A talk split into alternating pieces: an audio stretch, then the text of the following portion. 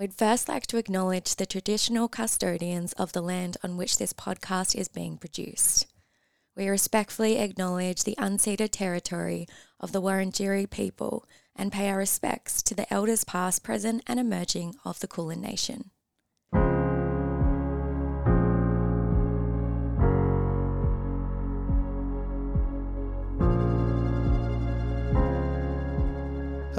Everybody, and welcome to the first episode of season four of Undercover.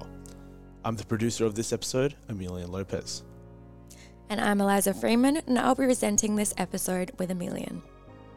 Today, we're going to be listening to stories about popular Facebook group Fairy Floss, the growing TikTok trend called BookTok, and the introduction of digital identification documents and lack thereof in Victoria. We'll also hear about the growing concern for AFL concussions, but before we get to all that, we'll listen to my story. Today, we'll be exploring one of Melbourne's most beloved cafes, Brunetti. Next year will mark the 50th year since the Brunetti business was first opened, making it one of the oldest cafes in Melbourne. I have skinny flat white every day. He's got cappuccino. He's having short black. Short black. No, no, He's having short black every no. Day. Don't go to bed. Don't go to bed he says. You just heard from some of the local Brunetti regulars and old friends Christoph, Nicholas, and Spiros sharing a joke over a drink of coffee, something they come to do here most days. As a teenager visiting Melbourne, I remember driving past Brunetti on a bus in December. The cafe was glowing with Christmas lights and bustling with energy at 10 pm on a Thursday night. It was unlike anything I'd seen before. The cafes I was used to were only open until 3 pm, and so the sight of a busy cafe after dark was a huge novelty for me. I pressed the button and got off at the next stop. I was completely captivated by the cafe, and I'm sure many others have had the same experience. So I went down to the cafe to find out why it has continually strived for almost 50 years and why it is so good at drawing people in. For a bit of background, Piero Brunetti opened the original store in 1974, and with its opening, the cafe quickly became a local favourite. With its high ceilings, marble floors, and enough chairs to seat a couple hundred customers, authentic Italian pastries, cakes, and coffee, the Brunetti family had successfully brought a slice of Italy to Melbourne. Then in 1991, the Angeles family bought the business, and from there, the expansion grew even greater. Later, when the father, Giorgio, passed, his sons, Fabio and Yuri, took over. These two brothers still own and run the stores today.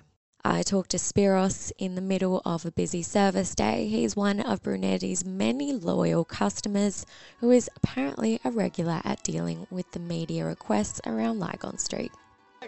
They come along, if I see them, I like to talk to them. For Spiros, the cafe is not only a place to spend his time, but a sense of community for him and his friends. To see some friends, because I live 200 yards away from here, to pass my time. Here, this place been up about 10 years. I moved here about 1969. I walk through, I go to the supermarket, I see someone, I walk back again, I come back again, between 10 and 20 times a day. However, Spiros did not agree with my view of the cafe as being busy with people all the time. It's not always busy. I think you, you put your own word in, in your mouth. Big shop like this and the supermarket got to be busy, otherwise they go bankrupt. I think they go well to be here. But I haven't taken the takings. The Brunetti family is still involved in the day to day running of the cafes, but in 2021 the brothers decided to go separate ways. The Brunetti chain is now two separate companies, Brunetti Classico and Brunetti Oro. I spoke to Calvin, who is originally from Malaysia and is now the supervisor and venue manager at Brunetti on Lygon Street. Calvin said that the two brothers had differences in how they wanted to run the cafes. Fabio, owning Brunetti Classico, wants to continue with tradition to offer the products people know and love, while the younger brother Yuri was more focused on creating a business that is adaptable to the modern customer and climate. So before this, so you have noticed like Brunetti has a few other stores, like the one in Flinders Street and Myers. We used to be one whole family, like the brothers, there's a few of them. And then recently, I think one or two years ago, they decided to move separately, different visions of how to do things. What appears to remain the same is the interior, which Calvin said helps draw people in. One of the brothers, which is Joe, he's the architect who designed this whole place. So this whole place is very like a themed area. When you come in, you get the feel. People like the buzz of it. Yeah. So I think it, it gives you that new experience every time you come in. There's more stuff. Biggest change the Carlton location has seen in recent years is the staff, who have become more diverse, attracting local and interstate customers, which has apparently deterred some of the Italians away, but has grown its interstate and international followings. Overall, kind of has changed a little bit. You might see less Italians coming through for some reason. Maybe because of the staff mix, we used to have more Italians, but now it's a bit more diverse. I also spoke to the chef, Daniel, who is from Sicily and has been in Melbourne for five years. Daniel told me he thinks the cafe thrives not only because of the atmosphere and sweets, but the freshness of the ingredients used for the pizzas, pastas, and the other Italian cuisine. We source all the best ingredients to make our pizza, our fresh pasta over there like uh, cakes and stuff. People want to experience the Italian touch, the Italian culture. It's like the home of the Italians here in Melbourne.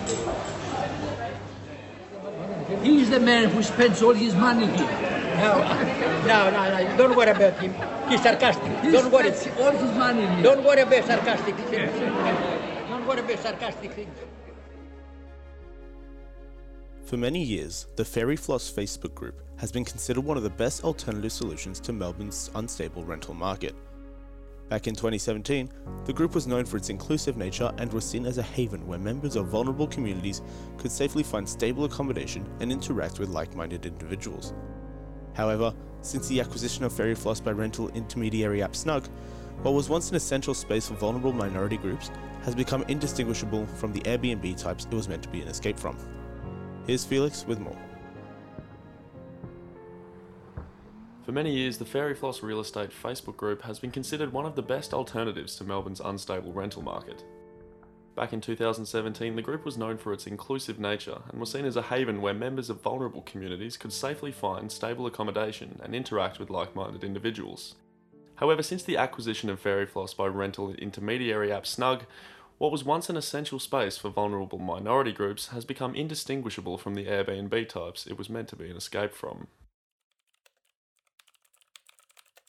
In 2011, PhD student Fabian Kong created the Fairy Floss Real Estate Facebook group to help connect his friends to available property listings in the Melbourne area. Posts in the group would often be short and to the point, featuring no details other than the property's location and rent calculations. Despite selling the group to Snug.com in 2017, Kong remained an admin until 2018. Over this period, Kong made multiple posts denouncing xenophobia in the group and established Fairy Floss as a staunchly LGBTQ friendly space. As the group's membership base grew larger, the demand for properties rose and a new dynamic began to take shape. Members had to find new ways to make their posts stand out amongst the crowd, and property listers could afford to be more specific in defining their preferences for potential housemates. By 2017, the group had amassed a membership base of 70,000 people. Over this time, the group began cultivating a reputation for long winded property listings that often detailed more about the residents themselves. Property listings, usually containing phrases along the lines of queer friendly, planned friendly, and anti fascist, would often read more like online dating profiles, as the group ethos became synonymous with pro LGBTQI sentiments. Fairy Floss Real Estate's popularity skyrocketed in the years since the Snug takeover, with the group reaching over 350,000 members earlier this year. Although hyper personalised profiles are still somewhat prevalent, the group has become cluttered with hundreds of posts per day, often from opportunistic landlords and those looking for a quick buck by subletting their home while on vacation. When 23 year old Adam Fisher moved to Melbourne in 2020, he'd been using the Fairy Floss group from his hometown of Tasmania to find a place. Back in 2020, when I was still living in Tasmania and I was about to move to Melbourne for the first time, the, the vibe of Fairy Floss was very inclusive and it was more just people looking out for other people and Adam preferred using the Fairy Floss group to find short term housing due to its more casual application process. I do prefer the down to earth approach of Fairy Floss. While I do agree, it's similar in that the person who's listing the house can decide on a whim whether they like you. At the end of the day, it's a person looking out for themselves, looking out for their housemates, rather than a person more so concerned with their profits. Adam is on the autism spectrum. He works as a swim coach in Altona and he loves coffee and Family Guy. He's a highly outgoing person and has never had trouble making friends. After returning to Tasmania in 2021, Adam moved back to Melbourne in January of this year and has been disappointed with the state of Fairy Floss real estate today. I am hoping there is another group on the rise like Fairy Floss because I do think that initial idea of Fairy Floss was fantastic. It was just kind of a safe space for demographics that feel they might not be getting a, a fair chance in the rental market, and it was obviously created by people looking out for these kind of people, these you know queer people, these neurodivergent people like myself. But now that Fairy Floss has kind of lost that essence, I, I hope that another Fairy Fairy Floss ish platform rises up out of the dark. Unfortunately for Adam, another one has, and it's possibly using Fairy Floss as its launching point. Snug is designed to be an intermediary app where renters, owners, and property managers alike can interact in the same space, intending for an easier rental process. The Snug app features the Snug Match Score, which compiles details from rental applications to evaluate an applicant's compatibility with a property. The Snug Match Score feature is, in essence, a reformatting of Fairy Floss's owner first preferential system. The parent company of Snug, Homely.com, is currently Australia's third largest rental lookup website. Although there's no clear evidence that Snug uses data gathered from the profiles of those who post in Fairy Floss to aid in the match score system, the idea of an app with that close of proximity to some of Australia's biggest rental agencies may be enough to set off alarm bells for some.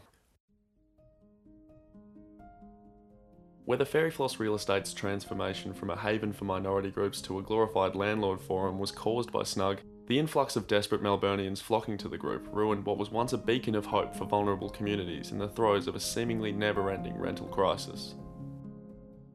As TikTok continues to grow in popularity internationally, trends such as BookTok are having positive impacts on the local book communities. Here's Amy with more information on this boom in the book lovers' world. She made herself look to face down that place of pain and despair. It would always leave a mark, a stain on her, but she would not let it define her. Hers was not a story of darkness. This would not be the story.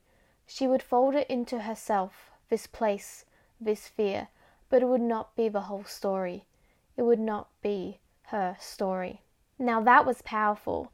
No wonder BookTok is obsessed with author Sarah J. Maas and her Throne of Glass series. Now you're probably wondering if you're not on TikTok, what is BookTok? BookTok is a community of TikTok users who post and share content related to anything about books and reading, including reviews and reading suggestions. BookTok has grown so much in popularity that it even got a special mention at TikTok CEO Shou Zi Chew's hearing with Congress. BookTok is a trend that happened on our platform. is to encourage people to read. And globally, it has 115 billion views, and it's fantastic. Despite BookTok being a huge international trend online, it has brought together local community groups across Melbourne. One group in particular is the Melbourne Bookish Friends group on Facebook that grew in popularity when a video of their book swap meetup went viral on TikTok. I met up with group members Kelly Shepard and Mara Carstensen at the Dymocks on Collins Street, a go to location for all Melbourne book lovers. For Keely, reading isn't just a form of escapism, but also a way for her to connect with other readers. What do you enjoy so much about reading? It's just a form of escape for me. So, like, having such um, a busy work life and like personal life reading is just like my little like downtime and escape. And it's also like a community. So like when i do catch up with friends who are in like the book community we have something to talk about and we're all really passionate about it. And it's just a good way to pass the time when shopping mara likes to look for books with pretty covers so what type of books do you like to look for when you're shopping yeah, so usually I start in the romance section and move on to like the fantasy section because that's mainly where I shop. mainly I look for pretty covers, which like I know doesn't necessarily mean that it's a good book, but I like to collect books and I like to have them look pretty on my shelf. So if there is an extraordinary pretty cover, like I'll grab it first. I also spoke with Anna Salome, who hasn't had the chance to attend a meetup, but is hoping to go to one in the future. Anna is a big fan of the romance genre and is an occasional BookTok user. However, she has had some trouble finding popular BookTok books in Australia. Being in Australia, finding books is sometimes a bit difficult. Yeah, definitely. You probably experience this. But like I I've got a book next to me that I found on TikTok actually. Icebreaker by Hannah Grace. I was looking for this book for quite a while, but the only way I could uh, because I saw people everywhere around the world recommend it and the only way you could get it in Australia was on Amazon. I didn't want to pay it was like $27 I think and I didn't want to pay that much for a book and then my local Dymocks got it and I was very excited because then I could read what everyone else was reading. Limitations for Australians aside, BookTok has been a great way to support readers. BookTok encouraged Mara to pick up reading again after having a break. So do you think that BookTok has like a big influence on the type of books that you look for and are interested in reading in? Yeah, definitely. I had I took a big gra- gap of reading during COVID, and BookTok kind of got me back into it. So I started seeing like very popular BookTok books, and then started reading those as well. Keely tends to use TikTok every day, using social media to make new friends. No, I'm pretty much on it every day. It's really bad. but I love BookTok. Like I wouldn't have found the friends that I have without it. BookTok has been able to create online and offline communities where like minded people can come together and connect through their interests. After moving to Melbourne only a couple of months ago, Keely relied on online book groups to meet new people. People are consistently moving around as well. So, like, I only moved down here a few months ago. So, not having a social group or friends down here. So, I relied on the Discord and TikTok and Facebook groups to make friends. So, it's been great. For Mara, connecting with readers online is something new for her. Yeah, it's it's all more been recent for me. Like I've always been into books and I've always kind of like looked at what other people were saying online, but it's more new for me that I actually like started engaging with people close to me. And yeah, I think that's really great. Anna believes that BookTok has had a positive impact on creating communities of readers online and offline. I think social media has definitely had an impact on connecting people because people that would otherwise not have anyone to talk about their interests with, it connects people from all around the world. And it's an easy it's an easy way for people to connect and it's it's quite accessible these days because a lot of people have a phone or have internet access. Whilst the idea of joining online groups and meeting new people might be daunting for some, trends such as BookTok has provided the chance to make connections with others you might not otherwise meet in your daily life. A petition calling for Victoria to introduce digital IDs, such as a driver's license, has gained some traction. Titled Bring Digital Driver's License to Victoria, the petition has gathered comments including we shouldn't be using plastic when there is a digital solution, and time to drag yourself into the 21st century, Vic Roads. Mitch, the creator of the petition, called on the Premier and Deputy Premier of Victoria Daniel Andrews and Jacinta Allan to do something about this, as well as the CEO of Vic Roads, Michael Maloof. Here's Rochelle Putnikovic with the story. Since September 2017, South Australia has had digital driver licences, and in October 2019, New South Wales followed suit. Confirmed by the Queensland Government, now they're on their way. They published on their website the digital licence app will be available to all Queenslanders in 2023. How lucky are they?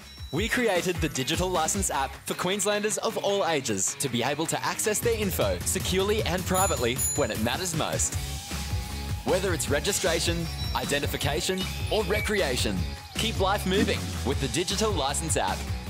IDs Queensland are catering to include a driver licence, photo identification card, and recreational marine licence, adding to the convenience of Queenslanders. In the near future, it is expected additional features will be added to the app. The Australian Government's Digital Identity System website describes digital identity in three simple words safe, secure, convenient. And, as encouraged by the Queensland Government, the way we use a driver license has changed from when they were first introduced in 1910. I'll say it again 1910.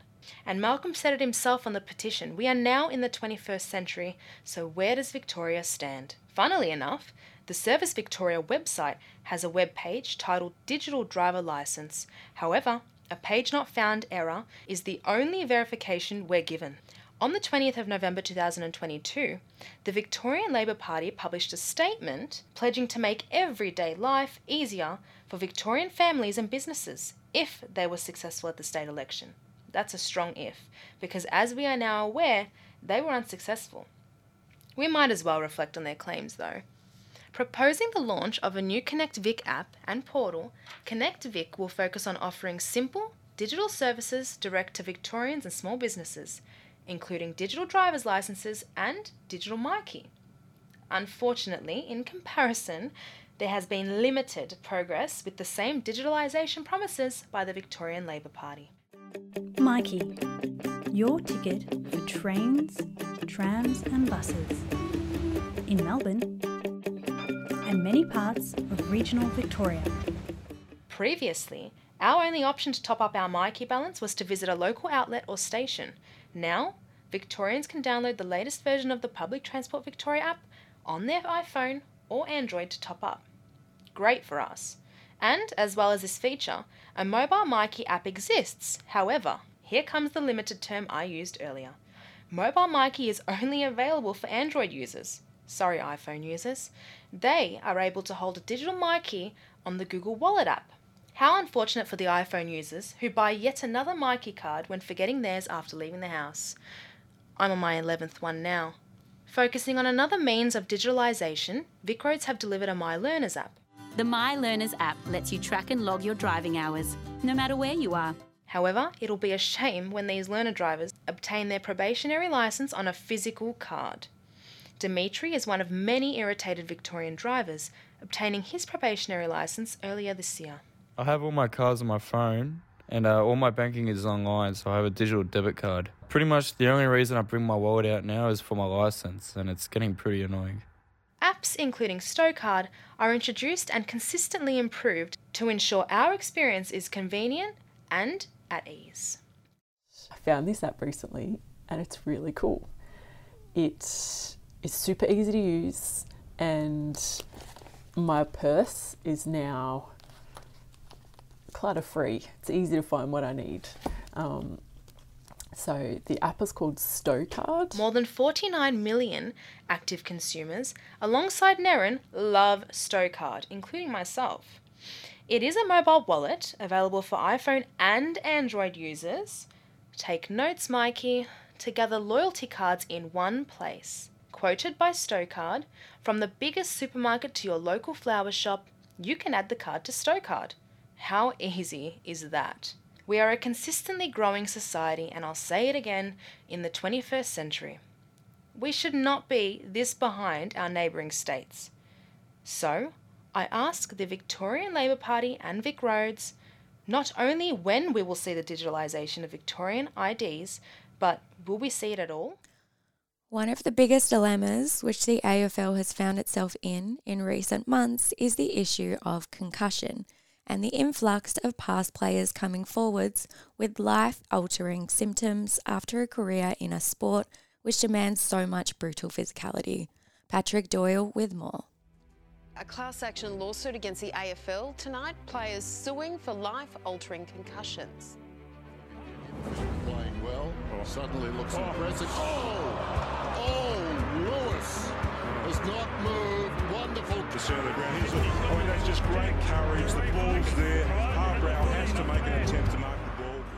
It's something the AFL and media have struggled to fully get a grasp of, and in more recent years, the issue of concussion has dominated the sporting headlines. Robinson right there with him, and he keeps going. Oh.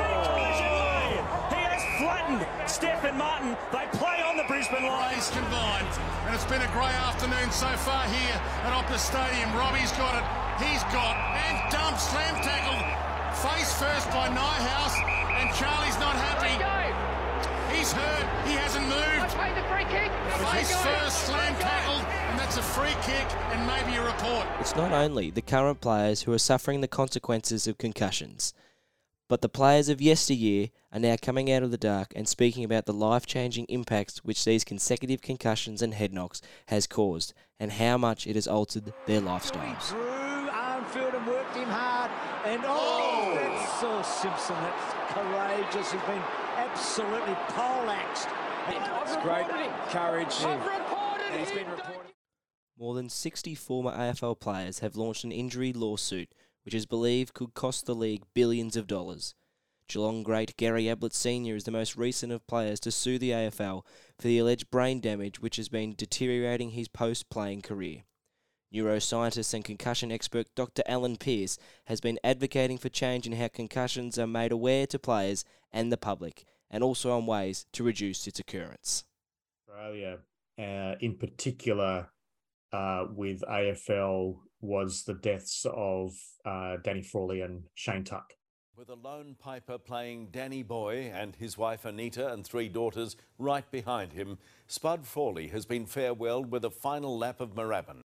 One of football's most famous families with former Richmond midfielder Shane Tuck, son of Hawthorn great Michael Tuck, found dead this morning. And that really changed the, the whole um, picture around this because it, I think it finally hit people that this issue is not something that can be palmed off as just a head knock. These deaths and the countless other players coming forward with brain troubles has confirmed the degenerative brain disease chronic traumatic encephalopathy, commonly referred to as CTE, is caused by repeated blows to the head. Many people haven't even heard what CTE is or fully understand the connection it has with concussion. CTE is a neurodegenerative disease. It's partly related to concussion, but it's actually more related to repetitive head trauma. So, while concussion isn't good and has some potential effects long term, um, CTE is not necessarily based on concussion, but rather the collisions, the impacts to the head, the tackles, the hits to the ground, the constant sort of acceleration, deceleration of brain tissue. So it's a disease of exposure. And, and how we know it's not only about concussion is that we have seen it in soccer players who've never been concussed, but they head the ball. Pearce is also passionate to make people aware that this isn't just an issue at the elite level, but it's an issue for anyone who plays contact sport at any level. CTE has been found in Australia as young as 21 years old and in America as young as 17.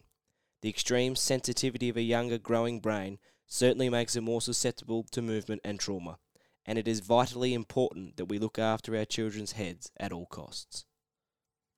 So, how do we fix the growing concerns with concussion in sport around our great nation? Dr. Alan Pearce suggests touch football, touch rugby, tackle free sports up to the age of 14 years old. And many people argue that he's trying to kill the sporting nature we have here in this country.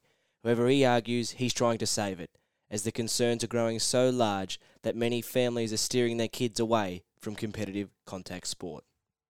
We are seeing parents take their kids out of these sports now and, and move them into other sports that because of the concern. So if something's not done, then there will be a, an absolute deficit of, of juniors coming through um, in the long term. So we've got to we've got to do something about it. When it comes to protecting our children, the first thing we think about is a helmet. Especially in contact sports, the go to is to buy a helmet, whack it on your child's head, and he'll be safe to go. However, Dr. Alan Pearce outlines that these helmets are providing a false sense of security. Helmets is one of the biggest myths around concussion. Helmets have no effect on protecting the brain from concussion. And the reason for that is because the helmet can protect the skull from fractures and lacerations. The brain still moves, and, and we have no helmet, hard shell or soft shell, um, that can reduce the amount of movement in the brain. Concussion will continually be an ongoing issue in all contact sports until we have the right rule modifications and player attitudes change towards a concussion. We're only going to see more and more players come forward with brain damaged issues post playing career. And that is a wrap on the inaugural episode of Season 4. We hope all of our listeners enjoyed these stories.